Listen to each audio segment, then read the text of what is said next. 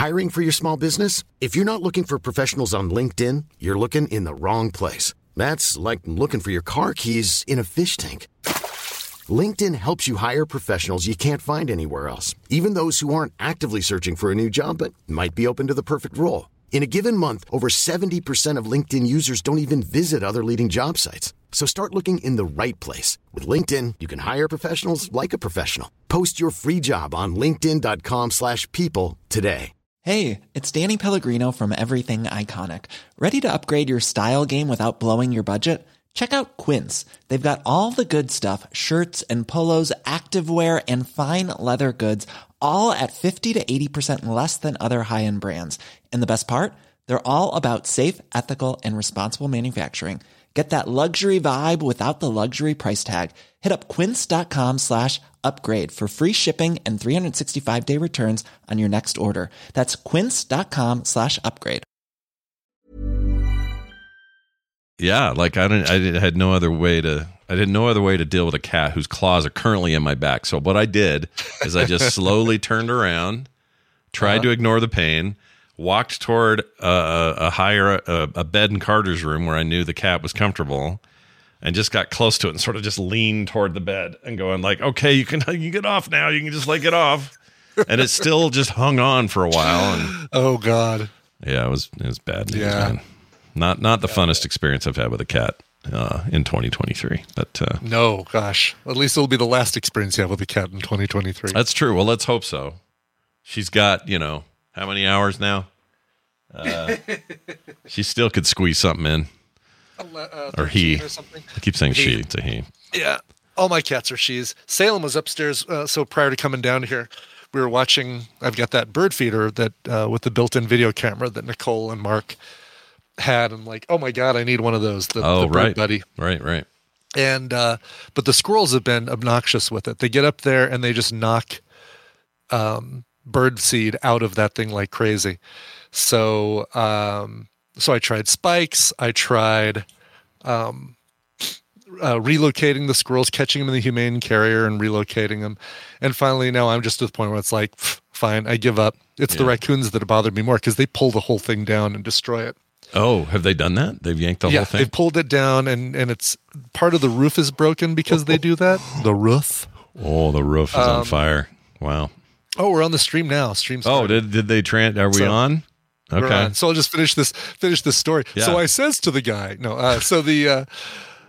so I got a little baffle to put around above the bird feeder. Yeah. Squirrels don't get to it. I mean, squirrels can still get to it, and they try, but it keeps the raccoons out. Uh-huh. And but we watched one of the squirrels jump onto it, onto try to get to the bird feeder, miss, hit the side of the baffle, and like ricochet off of that thing. Oh my gosh. So I had to show my parents Mark Rober and his amazing squirrel obstacle course video, and that's insane. That is such a fantastic video.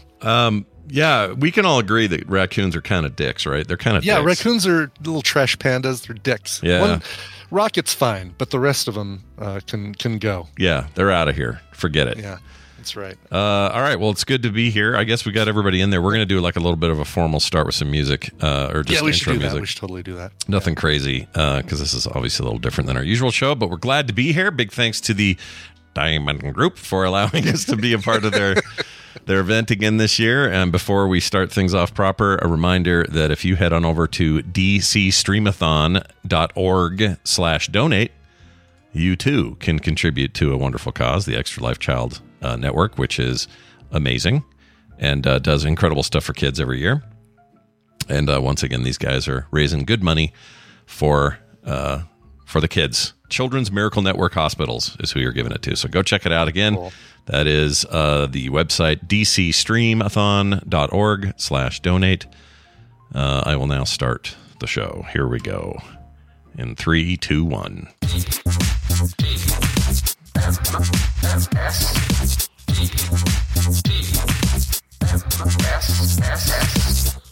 The morning stream.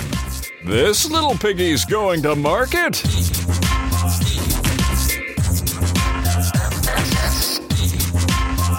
Hello, everybody, and welcome to a special little one-off New Year's Eve version of TMS. As you can tell, a little bit different. We don't have a bunch of intros or crazy sound effects or anything. It's just me, Scott Johnson, and him, Brian Ibbott, hanging out. Hello. Hello. Happy New Year's Eve to you guys listening live, and happy New Year's Day to those of you who are catching this on the stream the day after. That's right. New Year's Day. Our Australian people are already over there doing it. Oh, that's true. Yes. I think. Hello, Australians. Hello, Lucky Phil. Yeah, I don't know if you're listening, Lucky Phil, but that's not a midnight. This is a midnight. Yeah, it's not a bowl drop. Lucky Phil, if you're listening, you should be, because it just dropped, I don't know, an hour ago or something. Something yeah, like that. So. Who's our big? Who's our ball drop will kill you. What's what the world's most deadliest ball? What country flips over when we do? We have Bangladesh, regions of Kazakhstan, Kyrgyzstan, Bhutanese New Year. Oh, no way. That's perfect. British Indian Ocean Territory, Omsk in Russia, and the small region of Antarctica. Nice. Yeah. Stay warm. Bhutanese, get your passport, and for everybody else, Kazakhstan. Bhutanese, that's like my wife. Bhutanese passport. Nice. See, I told you guys no soundboard today, but Brian's got one in his heart. I just have echo. That's all I've got. That's the limit of my. That's right. Yeah, the Brian echo. More reliable than my Amazon Echo, I can tell you that. Anyway, we hope you're all doing well and had a good holiday, good Christmas. TMS has kind of been off the air for 4 days or so as we decided to take a little bit of a break ourselves. We're back at it on Tuesday, but all of you are going to get this little extra episode, and that includes patrons and regular people alike, because we think everybody should take part in children's charity streamathons, for real. That's right. Look, here's the deal. Even if you're not here for the live stream today, my understanding is that you can go to that link anytime and get donations in there and do it whenever. It's going to be available for a while after the DC Streamathon. So. That's right. So dcstreamathon.org/donate is where you want to go. It's Diamond Group, so why is it DC Streamathon? I know, isn't that weird? It's weird. I always thought it was group. That's maybe right. Something changed. I know their symbol, right? The Diamond Group symbol. Yeah, it's the cross. Two crossed fingers. The cross fingers like this. Yeah, or maybe it's like this. No, it's your two middle fingers crossed. It's the two middle fingers. How we do that? Great. We'd flip the bird on a charity stream. All right. Yeah. Excellent for the kids. We did it for the kids. For the kids. That's right. But anyway, we're glad to be doing it. Glad they invited us, and glad to be back on the air. It feels like Brian and I have done other stuff, in between all of these things, but it still feels weird not having TMS for 4 days. It's freaking If you have not listened to the Coverville Final Countdown, stream, the top 20 cover songs of 2023, I strongly urge you to do so. Amazing stuff in there. Juliana Hatfield, T-Pain, that War Pigs cover by T-Pain. Come on, crazy. All we do is think of T-Pain is like the what is it? I'm on a boat. I'm wearing a flippy flop. Well, that, but also the weird the reverb thing. Auto-tune. Yeah, auto-tune. We have made a mistake with that. We have missed one of the most belted out singers I've ever heard in my life. Yeah. Yeah. Unbelievable. The organ work in that song. It sounds like I'm saying something dirty, but I'm not. But the organ work in that cover of War Pigs, just freaking brilliant. It's so good. So why was 2023 such a good cover year in your estimation? What happened? I don't know. I mean, I don't think it's any better than any other year, but it's just that the last 20, because I work really hard to first listen to all 385. This year was 385 covers I had to choose from for the top 40, and I'm sure there were more that I didn't even know about. Right. And so I'm like grouping them into groups of 10, or like into buckets of 10. Like, all right, these are the ones I think are going to be in the top 10. These are the ones I think are going to be 10 to 20, etc. Right. And then from there, and it's like I end up with like 30 in the top 10 or 30 in, and so I then have to say, okay, of those top 10, which ones do I move down in the top 20? Which ones of those do I move down? And just the stuff this year, as with every year, that best of the best of the best is just so much fun to listen to. Any of those Dolly Parton songs make it in there to the top? Number 40 was her cover of Wrecking Ball with her goddaughter Miley. Okay, it's hard to. That's such a hard album to love. I love Dolly, and I love, her cover of Shine by Collective Soul is fantastic. Knocking on Heaven's Door. She's done some great covers over the years, but the stuff on her Rockstar album, it's the whole whispery thing that she did. That weird whispered ender at the end where it's like... Yeah. Almost every song has it. Yeah, I don't like it. Champions. Not a fan. No. Just you doing it now is freaking annoying. Like, why did she... Did no one... Is everyone afraid to say something to Dolly? Because she is, Lord of all she surveys. Did any producers just have the thought to go, maybe just...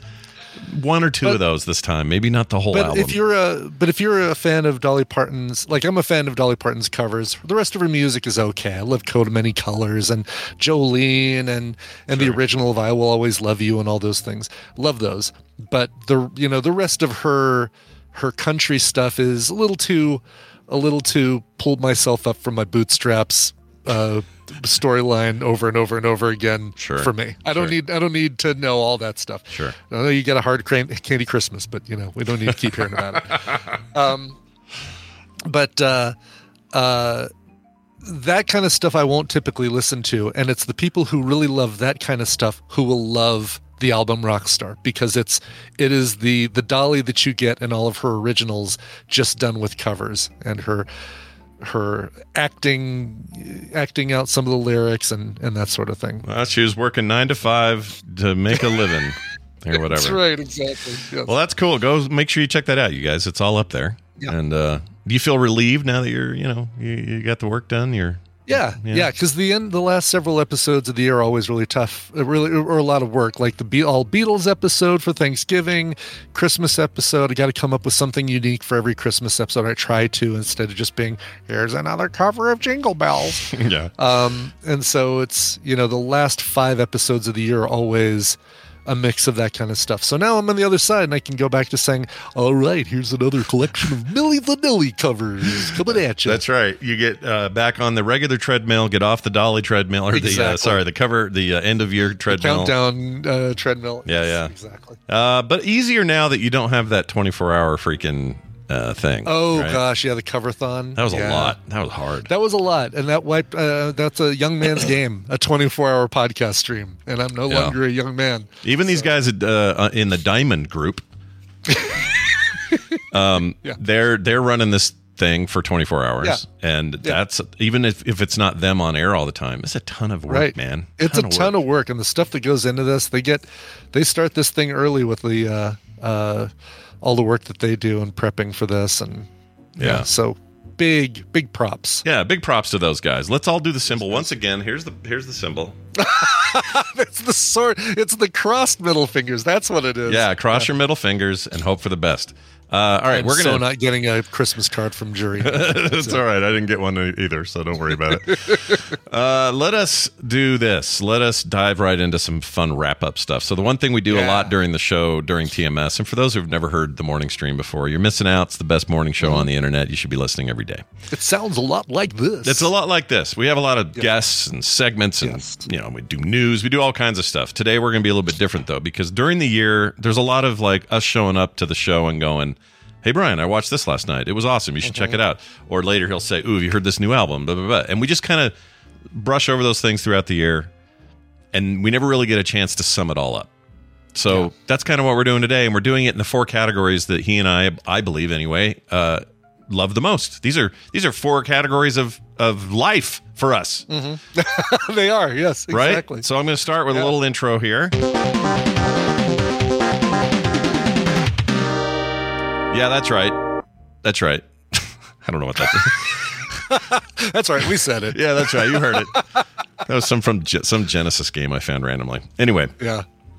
We're gonna sum up our favorite television shows of the year, movies, music, and games, and we're gonna do our top 3 each, and see if any of this jives with what you guys liked. Okay, because these are all the things we like to spend our leisure time with, and we're gonna start with my picks for television. Okay. My top 3 go like this. Number 1, Last of Us. I thought it was amazing. And it was proof, finally, like I think definitive proof that you could take a video game and make a really good quality adaptation of it outside of the game media, or out of the medium of video games. And they did that so deftly and so well that I am still to this day impressed. Now, some would say Well, that's easier because that game was basically a huge story that was already kind of like a great example of a game that felt like a movie or a TV show. Like it was so well made that way. There was so much story and character that really you're not having to worry about translating things like in a Mario movie or something where it's more about simple mechanics. Although they proved they could do that this year as well. But the old Mario movie is a better example. When you try to make a live action thing, you're usually playing with fire and they don't often work. In fact, most of the time they suck. Mm-hmm. This is a time where they finally figured out sometimes you just got to tell the story that's in the game and do it with really good acting and production value. And also, it's okay to change up some story, to expand on some story. It gave me some of the most interesting and chilling moments that I've had in television in a long time. Yeah. Loved The Last of Us. So fantastic. Good. And kind of the thing that emphasizes how well it works is that if you played the game, you loved the show. And if you didn't play the game, Chin and I got in, I probably did 2 hours into The Last of Us and enjoyed the game, but never got a chance to finish it. Something else shiny caught my eye or whatever. Yeah. And people who played the game a little, people who played the game all the way through, and people who've never played the game at all loved it equally. So that's a great sign that what you've done is not just catering to the fans. Yeah, exactly. It wasn't fan service, this show. It was just service. It was just good. Yeah, exactly. And I can't wait for whatever they follow up with. I thought it was amazing. So that was number one for me. Sure. Number two for me, Kunk on Earth. Now this awkward British comedy. Exactly. You may say to yourself, well, wait, that was a while ago, and it's kind of just this awkward thing. She already did a million of these over in Britain. So it wasn't like it was new necessarily, but for me, it was the first time I'd seen a full version of what this is that she does. Yeah. And it's on Netflix. If you haven't seen Kunk on Earth, you should take your time to watch it. What I loved about it is in a world, or let's say a year full of ridiculous hyperbolic nonsense, especially on the internet, from everybody and everyone, this was so refreshing because it was like she's talking to real people at real museums, real scientists, real historians, whatever. And she's presenting herself like she's the biggest idiot in the world about the questions she's asking. But it has this way of making you think more about what she's saying. Like it had a way of educating you about the thing she's so dumb about. Yes. Despite how dumb she's approaching it. In spite of herself. Yes, exactly. It's really brilliant the way they do it. And again, I know the Brits and others have already had their dose of this and they knew that it was already good. And I'm a Johnny come lately, but I'm really glad. And Diane Morgan is just so good at that kind of inept confidence. It's the person who's ignorant but very confident about it, which makes it fantastic. Yeah, and the way she says things makes you go, oh yeah, that's why we do that. That's why we're so stupid about this. Like she has a way of cracking open these eggs that I've not experienced before, and there is something about that deadpan British approach delivery that just really works. She's great. If you haven't seen her in After Life, the Ricky Gervais show, the comedy about a widower played by Ricky Gervais, but she's excellent. She works at the this newspaper that this really tiny town newspaper that she works at with Ricky Gervais, and she's hilarious in that as well. That is like a top tier ensemble comedy. Yeah, it's very good, and she's very good in it. Like you said, I hope they're doing more of the Netflix US stuff. Yeah, I hope so too. If they're not, it's fine. I can go get it all on BritBox, but it's worth watching if you haven't. That's Kunk on Earth. Fantastic. It's maybe what, like 6-7 episodes, 8 episodes, something like that. I think so. I think 8. Yeah. Yeah, it's short, so easy to consume and get in there. And then finally, a drama. Well, I guess I did a drama already, but let's go to another drama. I absolutely loved the Silo adaptation from Hugh Howey's very popular novels called the Silo series. And Silo, I thought Silo was amazing. It was one of my favorite shows and had an incredible cast. Everybody in it's amazing. Rebecca Ferguson can do zero wrong in my life. Nothing wrong. If she's not the the Queen Mother Atreides in Dune. Then she's over here doing this business, and she was incredible. Actually, everybody, small parts, bit parts, little stuff, people you didn't expect to be in there. Yeah, Tim Robbins was great. Holy crap! Who was the one? Who was there? Oh crap! I should have it in front of me, but it's the dude from Everything. He's the bad guy in The Postman, and he was in Armageddon. What's wrong with me? I thought you could say Giancarlo Esposito, but not him. Not the other guy who's in Everything. Let's see if I can find it. Yeah, Giancarlo Esposito now has the new title of I'm in Everything. That's his job. Yeah. Here it is. It is... David Oyelowo? No. Will Patton. Will Patton, yeah. It's not to spoil anything, but it's not a permanent role for him. Right. But while he's there, just eats up the screen. I really like Common in this. Yes. Everybody's great. It's such a great show. And if you like science fiction and you like dystopic future stuff... do yourselves two favors. One, watch the show, and it doesn't matter the order. I really believe this. You can watch the show now and read the books later, or read the books now and watch the show later. I don't actually think it matters. The books are way more in depth, but you're going to be very entertained one way or the other. And I'm guessing, like Red Fraggle did, Amy did in our group here. She watched the first season and then said, "I need more," and got the books and started pouring through those. Yeah, and it was actually pretty fun to talk back and forth with her as this was going on, because she was reading that stuff the exact same time I was. Yeah. And so it was really fun read together. Just can't recommend it enough. If you don't like, science fiction, what if sort of dystopic future-y stuff, then maybe not, but for me it was It was a clear winner for me this year. Brian, let's jump over to you. What did you like this year on television? We'll start with my comedy, which was a show called Shrinking. This was on Apple TV Plus. This is your Jason Segel therapist who works with Jessica Williams and Harrison Ford. Yeah, a little guy named Harrison Ford. One of the the funniest thing I've ever seen Harrison Ford do. Not like he does a lot of comedies, but so Amy corrected me. She read the books while the shows were going on. Oh, gotcha. Couldn't get enough of it. All right.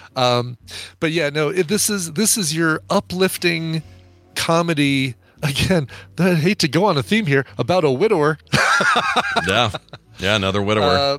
But this thing is one that just makes you feel really good after you watch it. It's about a therapist who loses his wife and kind of needs therapy himself, but kind of takes a different approach to his therapy by telling his patients what he really thinks, and that has interesting results. But it's the backup cast, Krista Miller, who is his neighbor from Drew Carey's show. She's great. Ted McGinley is her husband, and he's fantastically apathetic to just about everything.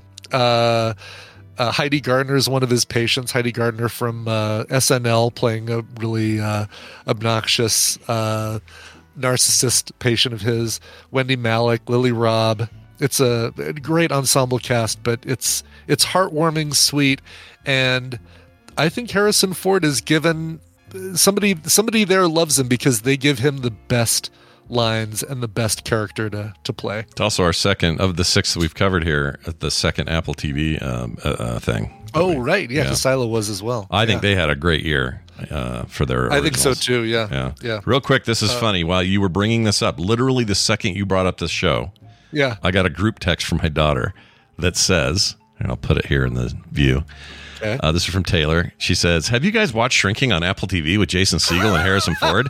It's just now? Yeah, so freaking funny and great." And Kim replied, "I need it then," or something.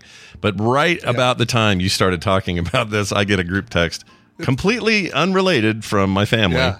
There it is. Well, good. Discord. Listen to them and watch it. It's the most heartwarming thing you'll see all year. It's so fantastic. Nice. Second for me, I had to swap these. Because I had one in parentheses. Forgot one of them was a movie, not a TV show, but Justified City Primeval. So the continuation of the Justified series with Raylan Givens and a little bit of your Walton Goggins in there. And This is a continuation of the Justified TV show based on Elmore Leonard's novel City Primeval, which takes him out of the holler and puts him into Detroit. And which is the home, if I remember right, in the series full run, it was always the place where the mob was coming from, the drugs were coming from. Detroit was the big nemesis, really, in the background. Exactly. Yeah. And so now he ends up in Detroit, but less about the mob that he's going after and more about this horrendous dude named Clement Mansell, Boyd Holbrook. This known as the Oklahoma Wild Man, and he is just evil, evil, evil. Yeah, you don't get a lot of Walton Goggins in this, but this is excellent. And you get his daughter, like Raylan Givens' daughter is prominent in this thing, and it's his real daughter. It's Vivian Oliphant. Oh, no way, that's cool. Willa, yeah, playing his actual daughter. If it sounds like I haven't seen it, it's because I haven't, and it's annoying to me that I haven't, because I love Justified. Loved it. Yeah. Huge fan. I've seen that series twice. And so why haven't you hit this? And you get everybody from the series. Keith David is in this thing. I know he wasn't in the regular series. He's a Detroit judge. Yeah. David Cross, David Koechner, Matt Craven, both from the original Justified. Ooh, Vaughn D. Curtis Hall, I love him. Yeah, there's no reason for you not to. Well, I can tell you what happened. Kim and I were like, well, let's wait for it to all pile up, and then we forgot. Right. We just forgot. That's what happens. Yeah, that's what happens. So we'll get back to it at some point. Kind of on the same token, I really enjoyed Luther: The Fallen Son. Another. Kind of last piece of the puzzle. Luther: Fallen Son was a movie as opposed to a TV show, so I can't really count it here. Yeah. And it's not going to be one of my top movies, but it's one of these things where, hey, let's revisit a character from several years ago and see what they're doing and give them another challenge. So that's really good. Nice. My last one, because I had to have a reality show on here, but it's the only reality show that I've ever watched that made me feel really good at the end. And that was a show called Jury Duty. And the premise is they find this guy and basically do a Truman Show situation with him, where they put him into a jury duty scenario where he's in this group of 12 people and a court case and a defendant and a prosecutor, everybody. And everybody else is in on this joke, or not joke, but in on this ruse, except for him.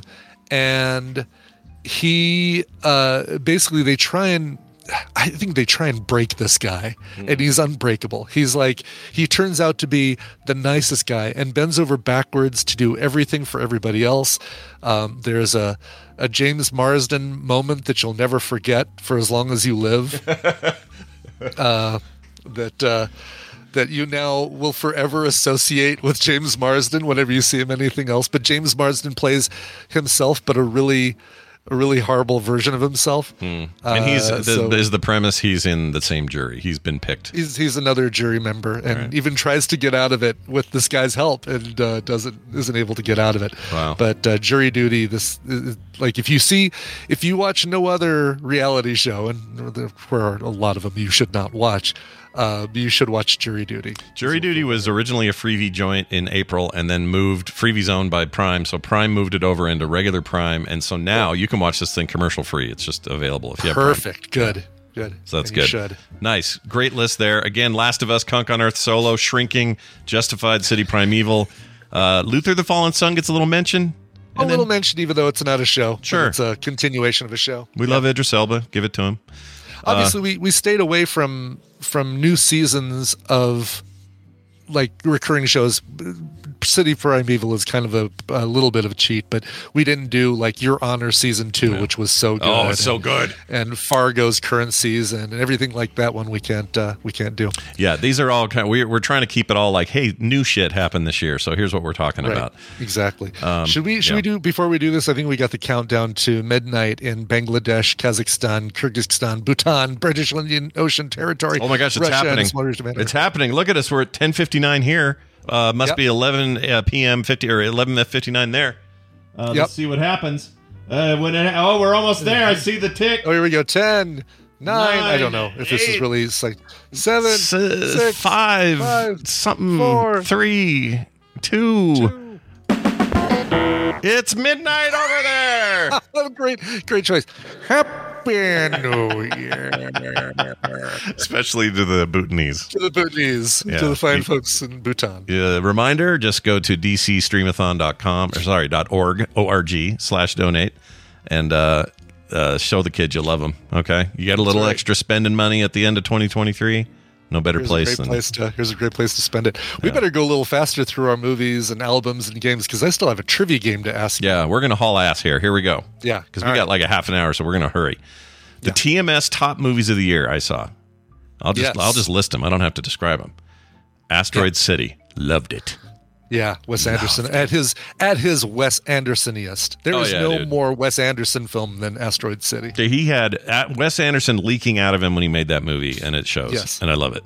Spider-Man Across the Spider-Verse. Absolutely loved it. Great it's choice. My favorite set of hero movies in the history of superhero movies. I love those movies. Yeah. And finally, this is one that's probably not going to be on a lot of lists, but I thought it was wonderful, and I really hope they follow it up. I thought Dungeons & Dragons Honor Among Thieves was one of the most fun times I had in a movie this year.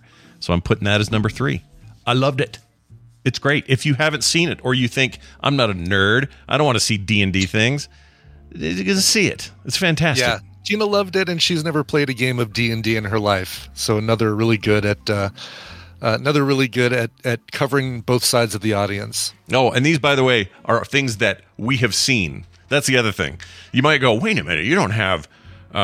the Scorsese deal on there. Oh, right. Yeah. Like, where's the Killers of the Flower Moon? Yeah. Maestro. Yeah. Keep in mind, we are only going to name things we have actually seen. Otherwise, what are we telling you? That doesn't make any sense. So that's why. Exactly. I've not seen those things yet. All right, Brian. What do you got? I saw Poor Things, by the way. It's not on my list. But, gosh, dang it. I can't wait to see that. It's so good, but I'm not going to call it Poor Things. I'm going to call it Ta-Ta Land, because holy cow. Emma Thompson cannot keep her clothes on. Or Emma Thompson. And let's not see a movie where Emma Thompson can't keep her clothes on. No, that's fine. It's totally fine. Emma Thompson's lovely. Yeah. But Emma Stone can't keep her clothes on for that film. Yeah, I need to see it. But it was so good. It was really good. Anyway, all right, my top movies. Documentary for my first one, The Deepest Breath. This is a documentary about a woman who free dives, which is like going super deep without any sort of air, scuba gear, anything like that. If you liked Free Solo, you'd love this, because it's kind of the going the other direction into the water. It's fantastic. Tetris. This is kind of halfway between a documentary and a bio and a fictional film, because it's kind of a stylized version of what really happened, but it's closer to facts than Ridley Scott's Napoleon, for example. Interesting. They didn't they didn't attack the pyramids in this movie. Fantastic. They did not attack the pyramids. Tetris, really good. And sorry, another Apple TV joint. Spend your $5. Come on, dude. Yeah, it's what are you worth it. For? 10 now, but yeah. Is it 10 now? They went up $5, those bastards. Sons of bitches. Yeah. And a last minute switch out. I had Wonka in there, but I realized it is my duty to include a Marvel, an MCU film, because of my fanboy nature with MCU. But Guardians of the Galaxy 3, not just my favorite MCU movie of the year, but my favorite MCU movie since Endgame. Wow. They've been hit or miss. Shang-Chi was close to being my favorite, but Guardians of the Galaxy 3 kind of, for me, and it's James Gunn. He knows the magic, and he got things back on track for me with the MCU stuff. Nice. And not my favorite of the Guardians trilogy, but up there, tied for first place with two other Guardians of the Galaxy's movies. You'd go 1, 3, 2 on that one, would you? I would go 1, 3, 2. Okay. Yeah. 2 has my favorite moment of any Guardians of the Galaxy film, which is the Mr. Blue Sky opening with Baby Groot. That's my favorite scene in not just any Guardians movie, but any MCU film. That part has me grinning, almost tearing up, because I love it so much. That's awesome. Awesome. I am embarrassed to say, even though it's very convenient for me to do so, I still have not seen Guardians of the Galaxy 3. Oh, really? Oh my gosh. Yeah. It's embarrassing. I really need to do it. Maybe I'll do it. You need to see all 3. I don't think you've seen any of the 3 of my recommendations, but all 3 of them are so up your alley that they might as well have a Scott Johnson film as the title card when they start playing. Sweet. I'm looking forward to all three. Let's jump to music. Yep. Now, these are the top albums that we heard, top three. Yeah. My first one's going to be maybe confusing to some or maybe surprising, but Zach Bryan with his debut album, Zach Bryan, self-titled album, is a country album, and it's in the vein of that New Outlaws stuff where, you know, you would take all their names just left me. Tyler Childers, Colter Wall, these kind of guys. Young up-and-comers in that space. They're a lot more grassroots and a lot more bluegrass as a result.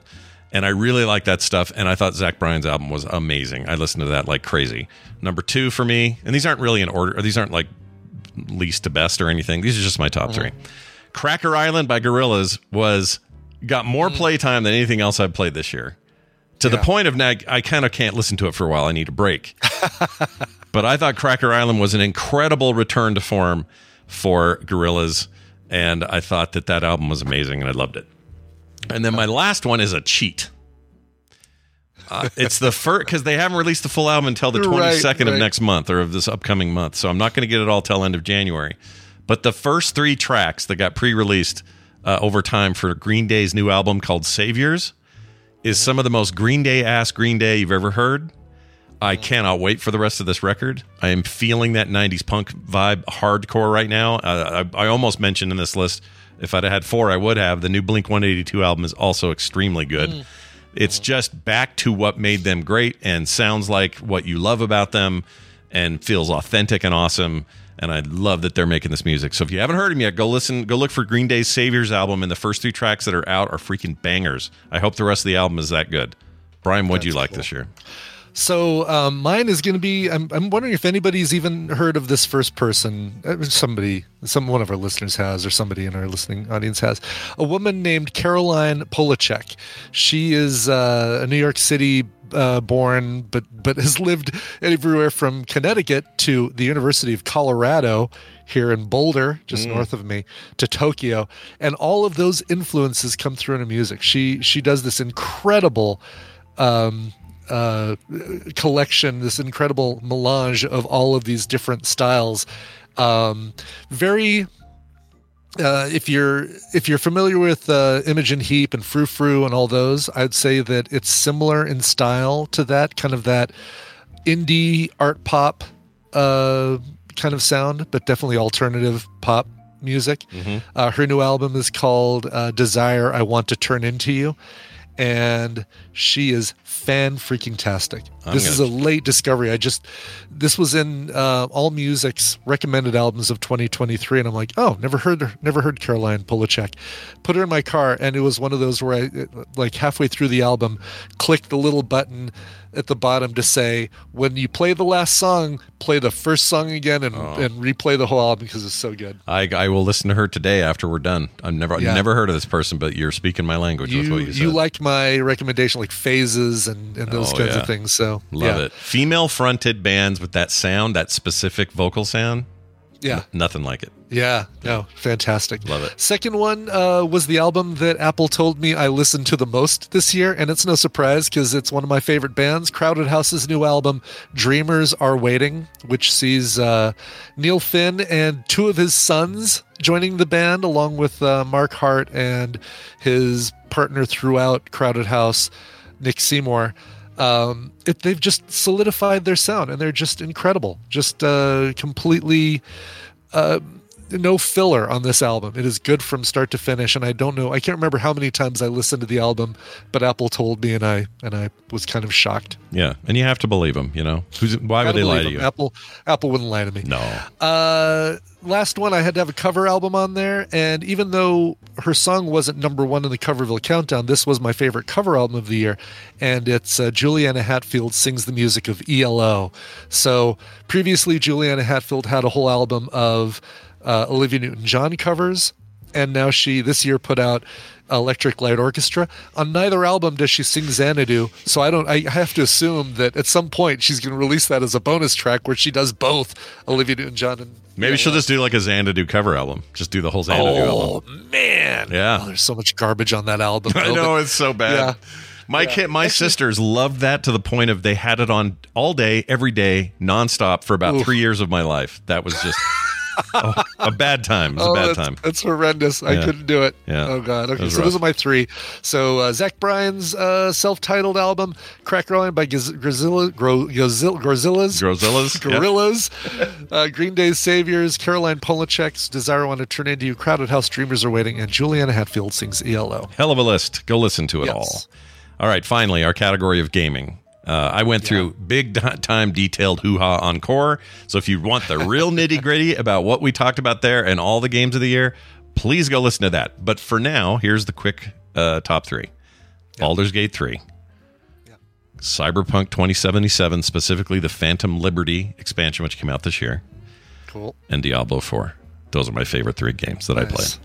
Nice. Brian, what did you play? What did you spend your time with? Here's what I spent probably 6 months of the year on, is completing Zelda Tears of the Kingdom. I wanted to explore every freaking inch of New Hyrule and all that stuff, and absolutely devoured Tears of the Kingdom. It was so good, and I liked it so much more than Breath of the Wild. Breath of the Wild I loved. Tears of the Kingdom I loved even more. Yeah. Spider-Man 2, no surprise there. Again, I think I have to have a Marvel thing in my list here. Sure. But that I think may be the best Marvel console game I've ever played. It's really, really good. For me, it's a toss up. It's a toss up between those and Midnight Suns, because Midnight Suns, while such a different kind of game, right? The genre couldn't be more different.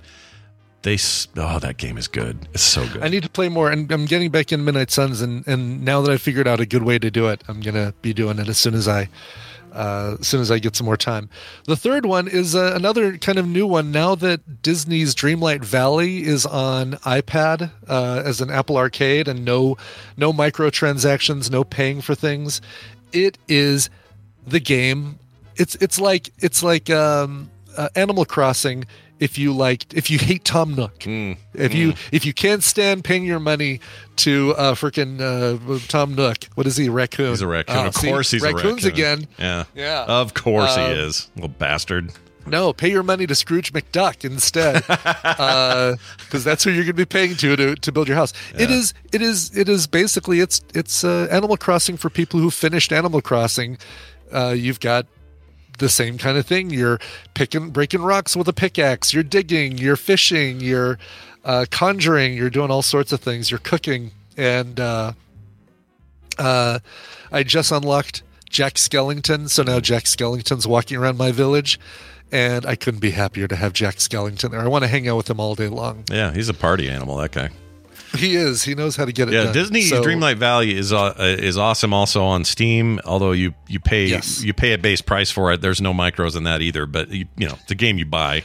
There you do buy expand. There's an expansion that came out for it, so there's more to buy with. They have DLC. The Steam version, but you get that DLC for free with this, and it includes Gaston, Rapunzel, a whole new area to explore and build and live in. Eve from WALL-E is in there. Can I murder Gaston? Can I murder him? Can I kill him? You can put him out in the desert to just die. Oh, that's great. I'm doing that. That's how I'll play. Yeah. So well, there you have it. Baldur's Gate 3, Cyberpunk 2077, Phantom Liberty, Diablo 4, Zelda, Tears of the Kingdom, Legend of Zelda, I guess, Spider-Man 2, and Disney's Dreamlight Valley, all available to you on some platform or another. Those are our top picks. Now, I understand that Brian has brought a trivia game for me. I have. I did a lot of searching online to say, all right, let me see if I can find some good New Year's Eve trivia questions. And you know what, Scott? There aren't a lot of good New Year's Eve trivia questions out there. So I wrote my own. I said, let's. I'm a dude that knows trivia and can write questions. I'm going to do it my damn self. Ah, that's fantastic. So I did it my damn self. That's great. Here's some music for it.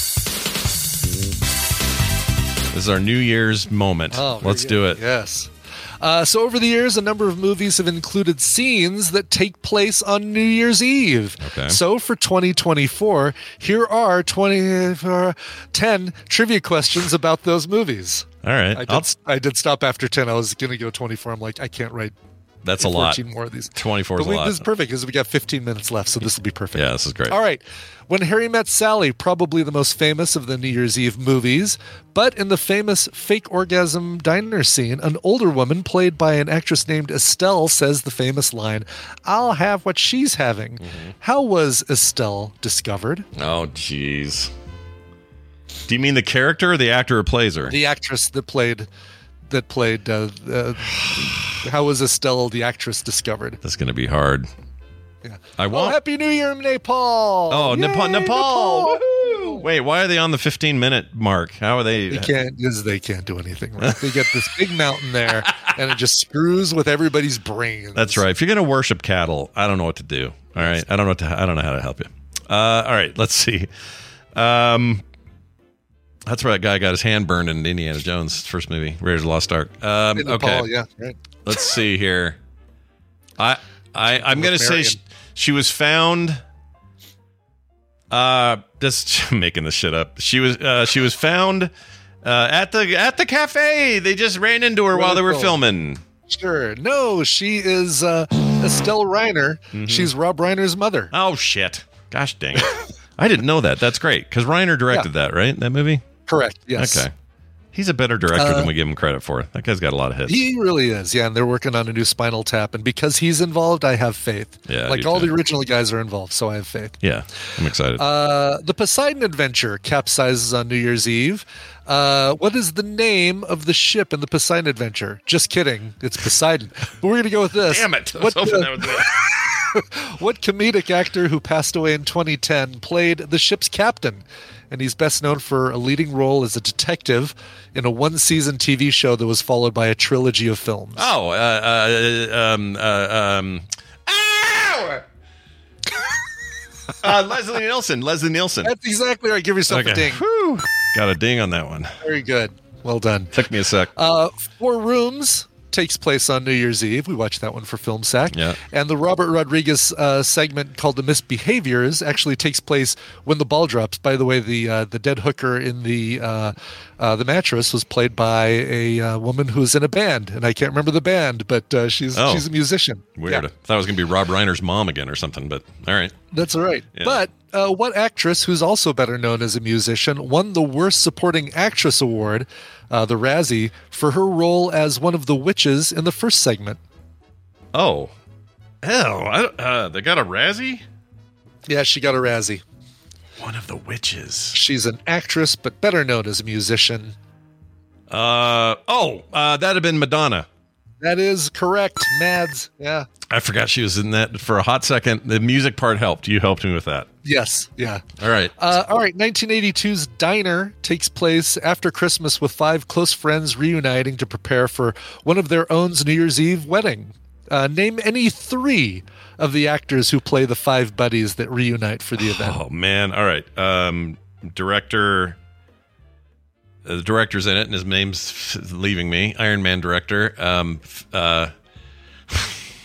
Jeez. Hold on. I got this. I think you're thinking of the movie Swingers. Oh, shit, I am. I'm thinking of Swingers. So not Jon Favreau and Vince Vaughn. Ah, crap. All right, well, then now I'm screwed. Have I even seen Swingers? Or Diner? And Levinson. Barry Levinson, right? Yeah. Barry Levinson, yeah. All right, I'm just going to guess. Sure. Came out in 1982, so pick three actors who were really popular in 1982 for their roles in a movie about dancing, a movie about babies, and a movie about cowboys. All right. Wow. Or a movie about smearing food from a refrigerator all over your partner while you're having sex. Oh, I know him. The wrestler. Yeah. Yes. Gosh dang it. These names are eluding me today. He's in a million things. He was in the first Expendables. He was in that one with the shotgun and the vagina movie and all that. And his name is... I'm just going to make names up. James Garner, Alan Alda, and Freddie Mercury were in that movie. Wow. I would see that movie. You could have named Mickey Rourke. Damn it. Kevin Bacon, Tim Daly, Steve Guttenberg, and Daniel Stern. Big old fart on that one. Watch Diner if you have not watched it. I've never seen Diner, and I've seen every Barry Levinson movie since, but never seen Diner. I don't know why. Oh, it's so good. Yeah. And Daniel Stern does a thing to a potential love interest, makes her go through something that I've been tempted to make all my potential all your love interests all my love interests go through. John Landis's Trading Places also takes place during the holidays but features a New Year's Eve train sequence. The commodities firm owners Duke and Duke make a bet that switches the fortunes of a stockbroker and a street hustler, Dan Aykroyd and Eddie Murphy. Right. How much does the winner stand in this bet to take in if their side of the bet wins? Oh my gosh. It's a round number. I'll tell you, it's a round number. Speaking of Gutenberg, it's Don Ameche's in that. And yeah, it is. And him and Gutenberg are in Cocoon. Right, yeah. The Gutenberg connection. Yeah. Somehow I remember Don Ameche. What the hell's wrong with me? I know. Impressed with that. Good job. I'm going to say $10 million. It is $1. They make a bet for $1. I love that movie. What's wrong with me? I know that. I should know that. It's been a long time, though. All right. Boogie Nights features a New Year's Eve party that nobody will forget, especially William Macy's assistant director character, Little Bill. Mm. What year are they ringing in as Little Bill decides to violently put an end to his wife's extramarital affair? Oh, that movie. That scene is so freaking nuts. That's really something. I'll say 1976. Ooh, 1980. They're ringing. Damn it! They're casting out the 70s and moving into the 80s. It feels so 70s that you just forget that they're even close to the 80s in that thing. Yeah. Right. Speaking of 1980, here's a movie. Here's one where I'm going to ask you to name the movie, and it's a 1980 movie that we watched for Film Sack. A killer calls into a radio show during a live punk new wave concert, announcing that he's going to murder someone as the ball drops in each time zone. Wow, it sounds like the Streamathon. What is the name of the movie that we watched for Film Sack where this all happens? Strange Days. New Year's Evil. Damn it! Why am I so bad today? All right. All right. In Snowpiercer, they celebrate New Year's Eve every time the train makes one full trip around the Earth and crosses the fictional Yekaterina Bridge. Basically, everybody stops fighting so they can all cheer Happy New Year, and then they resume fighting after they cross the bridge. Sure. In what country will you find the Yekaterina, fictional Yekaterina Bridge? Are you kidding me? The name should kind of give it to you. Yekaterina. I mean, it sounds Italian. Italy? No, Russia. Shit! Oh, of course, Katerina, like Navratilova, that kind of thing. Shit.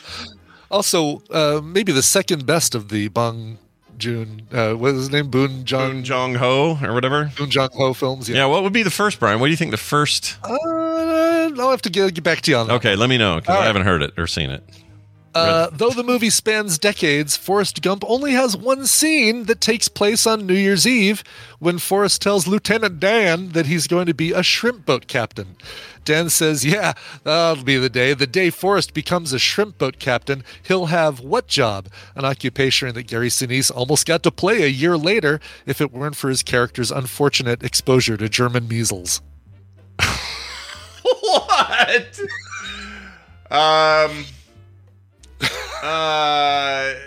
Let's say go to space. Yes! Astronaut. Is that it? Astronaut. Okay, yes. So the only reason I know that is in Apollo 13, there's a whole thing with him being too sick to get in the... Correct. The thing. He's exposed to German measles, and so he can't be... he can't go on the Apollo 13 mission. I thought it was going to be more like some other very specific I have no legs problem, you know?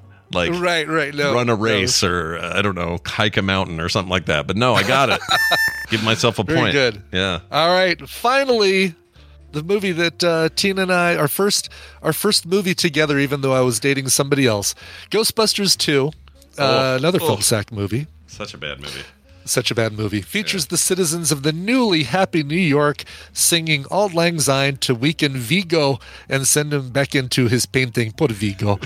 But before they sing the classic New Year's anthem, they sing What Jackie Wilson Song, and I'll be very generous if you get even close to this.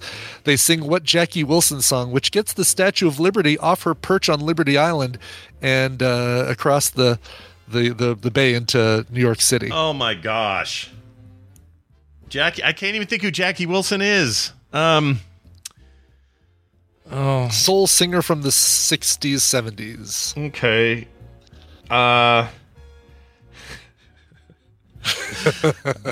You got what I need. I have no idea. Oh, darn. Your love keeps lifting me higher and higher. Damn it.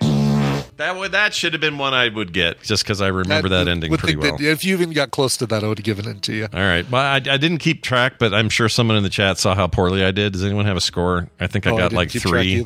I got like 3 of the 10, I think. So, yeah, pretty good 20% job here I did on the thing. Not bad. That was really good. Not bad, because I wrote these a little bit more difficult. I gave them to my trivia team, and they enjoyed them. They did really well, but, there's a Jeopardy player and a Who Wants to Be a Millionaire player on my trivia team, so they would do really well. Well, you did a good job writing it, and we knew that would be true. And here's the other thing we know to be true. We got about 4 minutes left, something like that. You guys need to get over there and donate and help out this streamathon, dcstreamathon.org/donate. If you go there now, you can be counted as someone who has helped out on the day, on the big day. Now, if you don't do it today, you could still do it tomorrow, the next day, or whatever. All right, they're going to keep the link live. Yeah. But I just think it would be really cool if your name showed up on New Year's Eve during the actual streamathon as somebody who wants to help kids in hospitals all around the country. Again, that is dcstreamathon.org/donate. Yeah.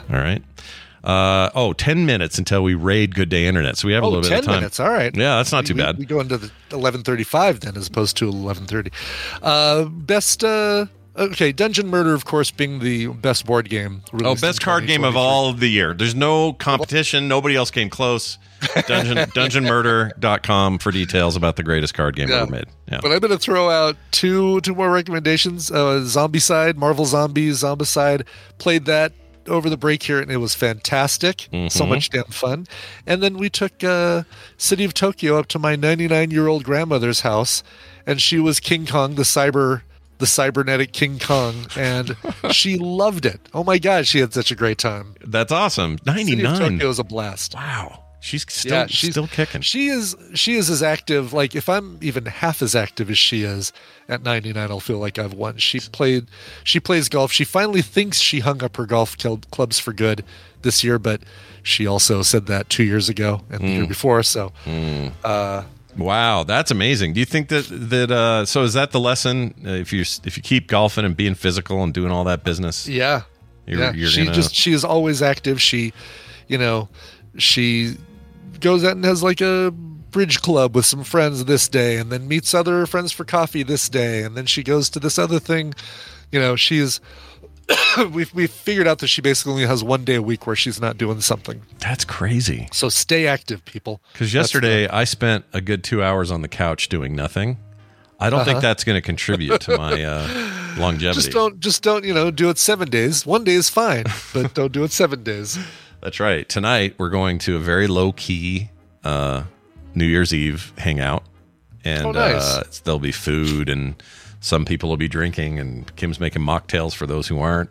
And we're gonna play Dungeon Murder around a table. Cool, very good. That'll be fun. And the kids all have plans. It seems like it's gonna be a fun, good year for that. Everyone I know is sick except for the people I'm hanging out with tonight. Oh gosh, wow. Good. Yeah. Have you? Yeah, my crazy neighbor was sick last night, so he couldn't go to the Mammoth game. So instead, Tina and I went and. The first half, the opposing team, the Vancouver Warriors, scored 11 points to the Colorado Mammoths, 5 points. In the entire second half, they scored nothing against us. We changed out goalies, and we won the game 12-11. Oh, my. Beating them in overtime by 1 point, and it was incredible. That's awesome. What a fun thing to do. Game. Best game I've ever seen of the Colorado Mountains. What a fun night to do, or a good Eve thing to do, you know? Exactly. And my dad, my stepmom are in town. They're staying with us. They're upstairs right now. And we're going to go out and have dinner. I'm going to take them. I don't think they're listening, so I can say I'm taking them to Meow Wolf, blowing their minds with that. And then we're going to come back and probably play board games here. I love that idea a lot. Right now we are 15 seconds away from, let's see, who is it? Sri Lanka and India. Oh, cool. Are about to hit their big moment of... Oh, they're on the half hour thing. That's crazy. Yeah, that is... I don't understand how that shit works, but I guess it works that way, and we're here to just acknowledge that it works that way. So right now, in just a couple of seconds... There it is! Good job, you two. You did it. One of the biggest countries in the world, plus... I don't know how big Bangladesh or Sri Lanka is. Probably not as big. Yeah. Guessing India's got a little bit. I don't know how big they are. Yeah. If I had to guess, you could fit many Sri Lankas inside of India. Or they're not all part of the same thing, are they? And I'm going to sound like an idiot tomorrow. No, they're definitely different. It's a different country, but I don't know. Yeah, that's a geography thing that I would have failed at is point out Sri Lanka on a map. Do it. All right, that is, I am told Good Day Internet is live. That means we can send over to them shortly. Have fun with Tom and them. But before we do, a final reminder from us to you to go to dcstreamathon.org/donate. I keep wanting to say .com. I don't know why. Yeah. And do that today. And also, huge thanks for allowing us to be here and hang out and be a part of this every year. It's always been a good time. Special shout out to W. Scottus One, who it does a lot of the back end on all this. I know BioCow's involved with a bunch of it. You guys are all awesome and continue to be a great part of our extended community out here. Pakistan in 29 minutes. Some regions of Russia. Look at this. Mm-hmm. Uzbekistan. Yeah. All the stands. French Southern territories. That sounds yummy. Anyway, that is going to do it for us. We're not going to send you over there. We're going to do a quick slash raid. Let's try this, see if it works. Raid good day. Raid good. See if it worked. Raid has been created. Oh! All right. Go. As soon as everyone hits signed up, I'm going to hit raid now. And it looks like it's almost ready. Here it goes. Thanks, everybody, for having us. Bye. You're off to them. Now to you, Tom. Everybody else who's hanging out and listening to us here, thank you for listening. Thanks for being a part of this. We'll be back on Tuesday, the day after New Year's Day, for a proper reintroduction of TMS for the rest of the year. Okay? That's right. So we look forward to seeing all of you guys then as well. Please come hang out with us then. We'll be live that morning, of course. And Brian, anything else you want to say before we go? No. Happy New Year, everybody. Be Happy safe. New Year. Get more at frogpants.com.